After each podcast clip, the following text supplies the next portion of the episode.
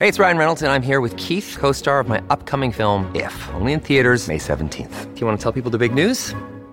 All right, I'll do it. Sign up now and you'll get unlimited for $15 a month in six months of Paramount Plus Essential Plan on us. Mintmobile.com slash switch. Upfront payment of $45 equivalent to $15 per month. Unlimited over 40 gigabytes per month. Face lower speeds. Videos at 480p. Active Mint customers by 531.24 get six months of Paramount Plus Essential Plan. Auto renews after six months. Offer ends May 31st, 2024. Separate Paramount Plus registration required. Terms and conditions apply if rated PG.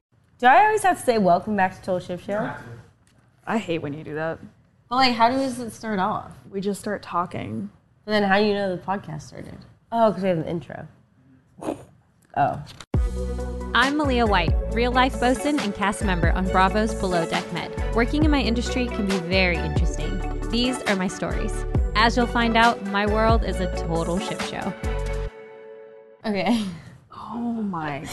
All right. Welcome back to Total we don't have to do that. I'm Malia White. This is Amanda. Um, okay, so uh, last season we had a Dangers episode, so we're to uh, do that again because Yes. we learn a lot from these. Yeah. I learned everything. You basically just tell me a story. Yeah, and this week's story is pretty crazy. Um, so we've got a few case studies, but basically the theme is abandoned vessels, Oh, that's awesome. Okay. which I think we kind of learned about last season, but we didn't really know the full story. So we're going to dive into it a little deeper. Okay, right? awesome. Okay, so the first one I have for you is an abandoned bulk carrier, um, motor vessel Ula, uh, and this story comes from 2019. Recent.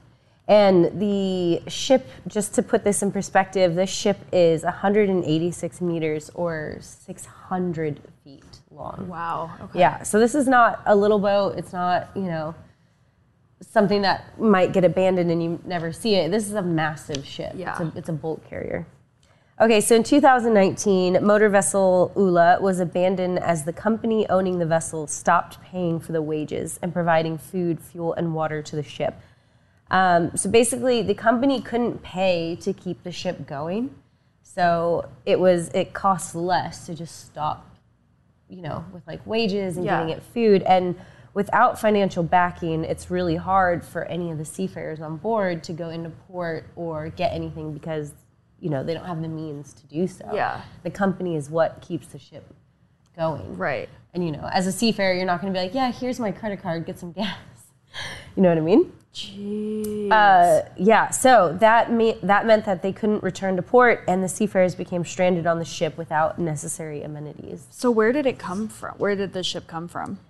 I don't know where it originates from, but this, um, but oh, well, so most of the seafarers on board, so there were 19 crew members on board, Okay. and most of them are from India. Okay. Yeah, so, um, and then of course, because it's 2019, COVID restrictions further shut down efforts to resolve the problem, resulting in crew being unable to get off in certain ports. So, due to the lockdown, then the crew like couldn't get off because the world was locked down, and they're not going to just accept uh, like seafarers from all over the world. So where was it? Um, this is in Bahrain. And it just fully, they just had to stop because they couldn't make it into port. Yeah, well, they just couldn't get off the vessel. Like, How no- far away from shore were they? Um, it just says they're a couple miles offshore, anchored. So they're just anchored out, I'm guessing. Um, but then during this time, uh, I think I mentioned it, but most of the seafarers were, fa- were from India. So after a year, some of them a year stranded on board, they did an 11 week hunger strike in protest for unpaid wages. Because basically, the, the seafarers, you know, during this whole time, they're still on board in the capacity of a seafarer. They're still working on board, regardless if it's COVID or not. They're stuck on the ship Yeah. as a seafarer, and they're not being paid wages. Like again, like how is this legal? This is Uh, so insane. Yeah, I know. And then, so they reported um, that they barely had enough provisions for one meal a day. Yeah. Yeah. So then eventually they went on this 11 week hunger strike in protest. And this caught the attention of the ITF, which is the International Transport Workers Federation. Um, and basically, the ITF helps with a lot of commercial ships and with problems such as these. They get involved and they try to fight on behalf of the seafarers to figure out okay, the company doesn't have the money to pay, but we've got seafarers that are stranded on the ship. Like, where's the in between? What can we do? You know. Wow. Yeah. And especially, you probably saw the hunger strike in the news. It did make national headlines. It was all over the BBC. Um, and these ser- the seafarers were holding up signs like "hunger strike," "We want our wages," "This is wrong." Like you know, Yeah. Wow. um, and yeah, the company was just unable to pay. And eventually, the ITF was able to get some of their wages paid back. Um, How'd they get them off the boat? Yeah, well, they, they had to get COVID testing in place for them. They had to get visas lined up for them and had to help them, you know, but that's what their job, the ITF's job is, is to just kind of help the seafarers. So yeah, eventually they were able to, um, well, the ITF became involved in a battle to get their wages paid and to get them home. So finally, in 2021, in June, the crew were returned home. Many of them were on board for 31 months. That's Oh my god. yeah. Yeah, that is insane. And like this isn't a yacht. There's not like, you know, there's not tons of entertainment and Yeah. lots of food and drinks and whatever. These these they were probably there under very poor living conditions. You know, it- I mean it says here they didn't have necessary amenities. Most of them got sick due to lack of medication. They didn't have fresh drinking water and they didn't have fresh food. Do some big boats like this have like? I guess it, this is so insane to me because it's like, why was there like was there an opportunity for them to get on like the tenders and go to shore or like what? So a boat like this wouldn't have a tender. Ah, okay. It's a massive bulk carrier. but they don't so have they any like any type of vessel or raft or anything for them to get off of to try and make it to shore. But the problem is, is so you might think like, oh, they're they're right off coast of mm-hmm. wherever. Why can't they just go to shore? Right. Oh, I mean, these guys are from India. They might not have the necessary paperwork to go ashore, so right. they're not allowed to. And as a seafarer, even though you're working in all these remote places, that doesn't necessarily mean you can just get off and go to port. Right. You have to get cleared in. You have to pass customs. You Yeah. have to check your passport. Yeah. You know, you have to show all this documentation just to be able to go in. So they, they, they probably weren't allowed. they That's probably weren't so allowed. They probably were obligated to stay on board. Yeah. But then at the same time, their company's not getting them money or provisions. Right. Like, yeah, that's That's terrifying. awful. Yeah, I can't imagine. Yeah, and that so 19 crew members Wow. at one time. Yeah. Okay, so the second case study we have, which is along um, very similar lines, uh, Muhammad Aisha is, was a seafarer who was abandoned on motor vessel Aman. This happened May 5th, 2017, and he was abandoned on this ship for four years. How does this happen? Yeah, it well, I, and this is like something that I didn't really read about in the news. Like, it didn't make international headlines until he was like being freed. Like, Yeah. you know. Right. Um, okay, so motor vessel Aman was a big. I mean, it's a big ship as well. So it's a um, cargo ship which was 100 meters or 328 feet. So again, not a small ship. You know, a massive Wow. massive ship, and it was detained in an Egyptian port. Um, it had expired safety equipment and classification certif- certificates. So basically, um, the boat wasn't being kept up to regulations. Is the best way to say that. So a lot of things were expired. There wasn't. It wasn't safe to be at sea, um, which means the company who owns the ship is responsible for getting that up to date. But in this circumstance, the company again didn't have the money. They were in financial difficulty, and they couldn't pay, uh, or they were unwilling to pay to, you know, kind of get the ship back. So then the port authorities say, okay, well, you're not our problem because we don't own you and own the ship, and your company is not willing to pay. So what do we do? So basically, the ship um, or the port authorities then boarded the ship. At the time, the captain, who happened to be Egyptian, was ashore. So they brought a bunch of paperwork to the chief officer, and they had the chief officer, who is Muhammad, sign a paper, a legal document. And it turns out he was signing an order to become the ship's legal guardian. Yeah, which means he's left to be in charge of the ship. So did they like trick him into signing this? Well, so he has come out and stated that he didn't understand what he was signing, and he only found out months later as other crew members were being allowed to leave. So remember, so Muhammad is from Syria, he's Syrian, and he's on board a ship. They're in Egypt. They're in a foreign port. His captain's now ashore and gone. And he's just signed this document that he doesn't understand fully, but is being told that he has to sign. And so, yeah, as he's the chief officer, so he became the legal guardian of the ship and was obligated to stay on board. So it sounds like the captain like was sort of manipulating him, like, oh, well, we're in Egypt. I can get off because I'm a citizen here.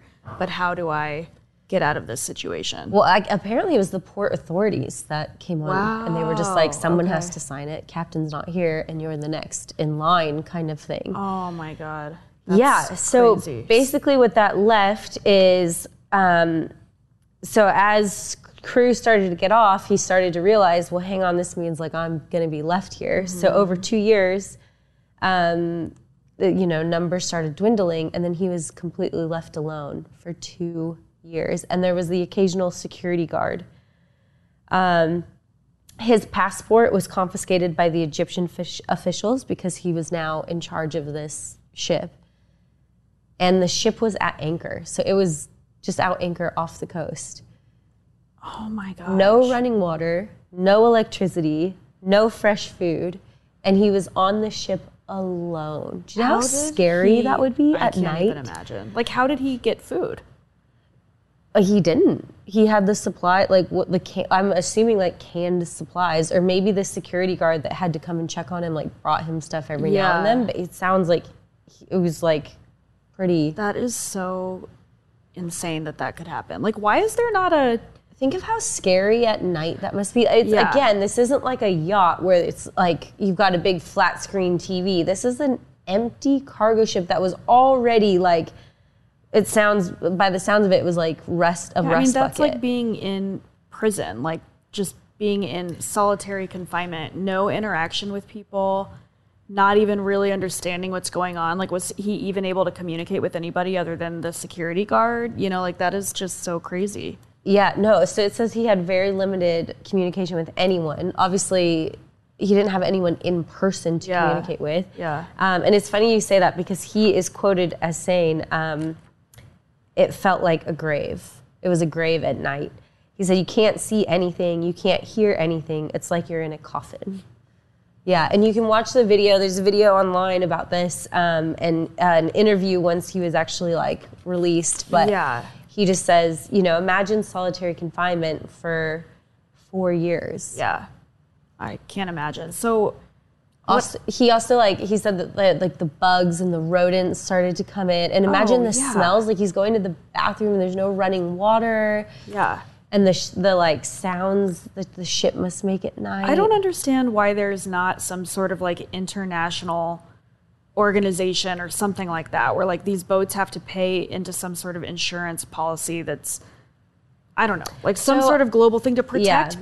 protect people when this kind of thing happens. Like that is so like unfair that he would Yeah. ever have to go through something like that and everyone else just gets off and he's stuck for years. That's insane. Yeah, so he said he felt cornered by Egyptian law and ignored by the ship's owners, that he would go months without any communication about his status on board. The ship's owners reported that they can't force a judge to remove the legal guardianship and they couldn't find a single person who would replace him on board. Yeah, no shit. No one's gonna like volunteer to go live on Yeah. an empty cargo ship. so in the sad. Middle. Yeah, and so the and so he was quite like the ship was anchored quite far away from shore. Yeah. And then a big storm came through and broke the anchorage, and the ship um, ended up drifting and running aground. And he said this. He said it was a grace of God because then he was able to swim ashore every two to three days to get food, charge his phone, Yeah. and get water. Wow. But then he had to swim back to like he knew he had to be like. How's he, was doing now? Well, okay, so eventually, um, again, the ITF got involved. So what does ITF stand for? International Transport Workers Federation. So Oh. it's basically, I guess, kind of like a union to help seafarers. Okay. Yeah. Um, After four years, they got involved. I think they were involved, but it took- Trying- yeah, trying they to were, get him out. Yeah, because Okay. basically they have to then work with the company. They have to work with all these parties, like the Gosh. Egyptian local authorities. Right. Because again, like the local authorities don't want this massive ship that's just going to be a rust bucket, Right. like sitting out there. Right. either. Like there's no regulation for that. That's so crazy. And if the ship's deemed like not seaworthy, then who's going to pay to get it out of the water? Who's going to cut it into scrap metal? Like, Yeah. what, it ta- this is a lot of money. Someone has to be held financially responsible. right.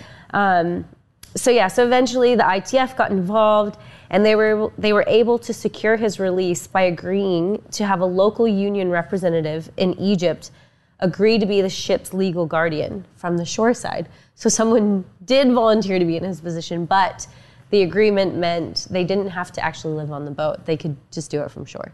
Oh but I'm like, why didn't they just like like three years ago? That would have been nice. Like Right. And still like who's so what? It's still just sitting there off the coast of Egypt. It's just that now it's an it's Egyptian a battle. person. Yeah, now it's more of a battle Right. between the company and the local authorities Wow. without a seafarer. Like, but you're right. Like, how is a seafarer involved? Like, you're Right.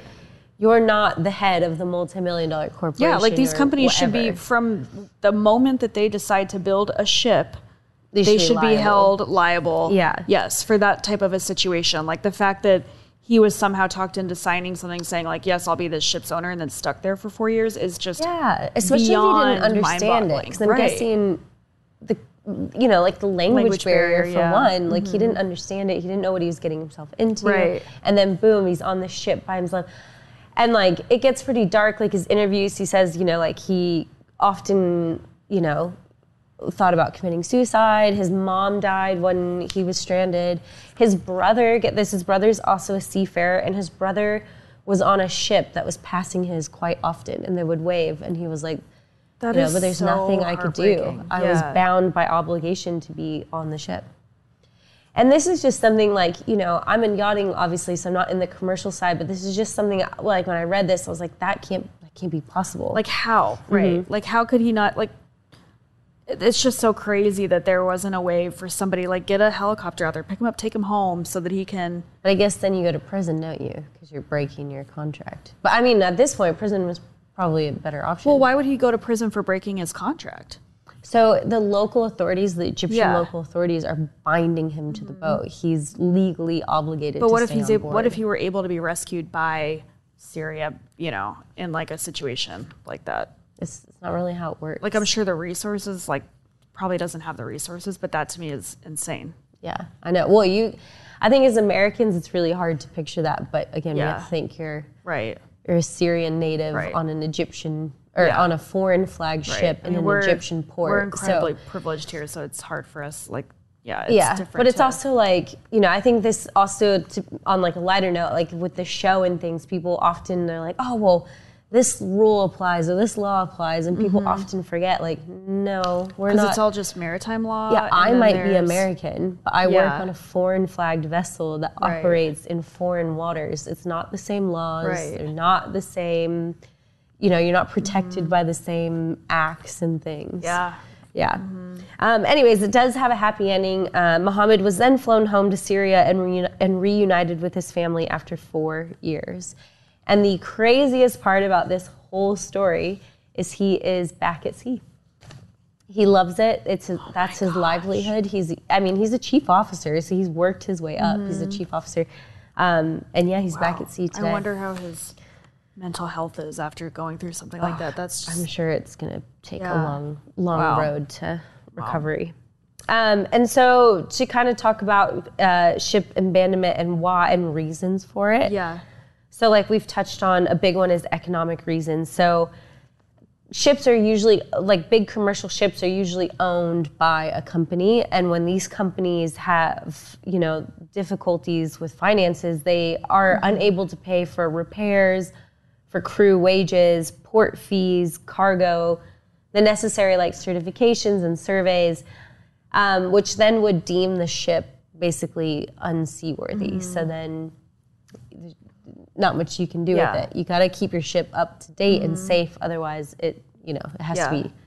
It's so messed up in. that like somebody in like a finance and accounting department, you know, like some company ends up failing because some people made some bad decisions, and then someone like Mohammed is the one who's paying for that for four years. Yeah, That or is or you know crazy. the the. I kind of also feel like maybe they knew that the ship was getting to that point, and they were just you know milking it until it was. So it says Yeah. like um, the ship becomes less expensive, or it becomes less expensive to abandon the ship altogether than to try and operate it. Because ships do cost a lot. I mean, like the running cost of a ship is a lot. Like Yeah. Repairs, wages, all that stuff we just talked about. Plus, for these big ships that are transiting, you know, across the oceans, like fuel prices, Oh yeah. it's we're talking Yeah. millions of dollars. So That's but that's what's so frustrating is these huge companies screw up, and then Yeah. someone like Muhammad is the one who pays. well, yeah, I that's just that's why I was like, It's just Like, so messed up. To Yeah. me. and the 19 other, you know, they they had to go on a Yeah. hunger strike just to get Yeah. the, you know, the company to pay attention. yeah, And they weren't even like, they just wanted their wages, like they just wanted to be back paid yeah, because they've spent Right. two years on a ship, my you know, like pay them yeah. the money. And and you know what the saddest part is? Is their wages are probably pennies compared to what that Yeah. company. Oh, I'm sure. Well, and okay, so also like Muhammad, like he for sure was never compensated for all of that time that he was that he spent out there. Unless maybe the I, they argued for him, like unless Yeah, they got it or for he him. sued or something like that. Well, there's no way he can sue. That's the sad part. But and you know he's back working at sea, so I'm guessing the ITF argued some bit for him. Mm-hmm. Yeah. Um, so the IMO, which is the International Maritime Organization, reported that since 2004 there have been over 438 ships abandoned worldwide. And that means there's over 5,767 crew members along with them. That's like, I mean, that's not a small number. When I thought of like abandoned vessels, I was like, okay, maybe we've missed a few here and there, but That's a huge. 438. And what happens to them? Like if they never get them out of the ocean, do they just sink and then Okay, there's this just is the other thing. in the water? Yeah, so and- some do. Some just are Yeah. left to drift. So apparently, there are just ships that they know are drifting. And this sort of even con- like ties back to like the people on whale wars who were trying to get these people to surrender their ship, and then they And then sink they it on, sink it pur- on- on yeah. purpose just to get rid of evidence. It's like just the The mindset of just yeah, like and the we're gonna leave thoughtlessness this of yeah, Yeah. of like what that does. Like That's imagine if so there were like okay maybe there are but like just but like imagine you're in Denver Colorado this weekend Mm-hmm. and there's just like ten abandoned cars somewhere or Yeah, something you know right. you wouldn't think that they're just littered around the streets they'd be at like a lot or something you know Right.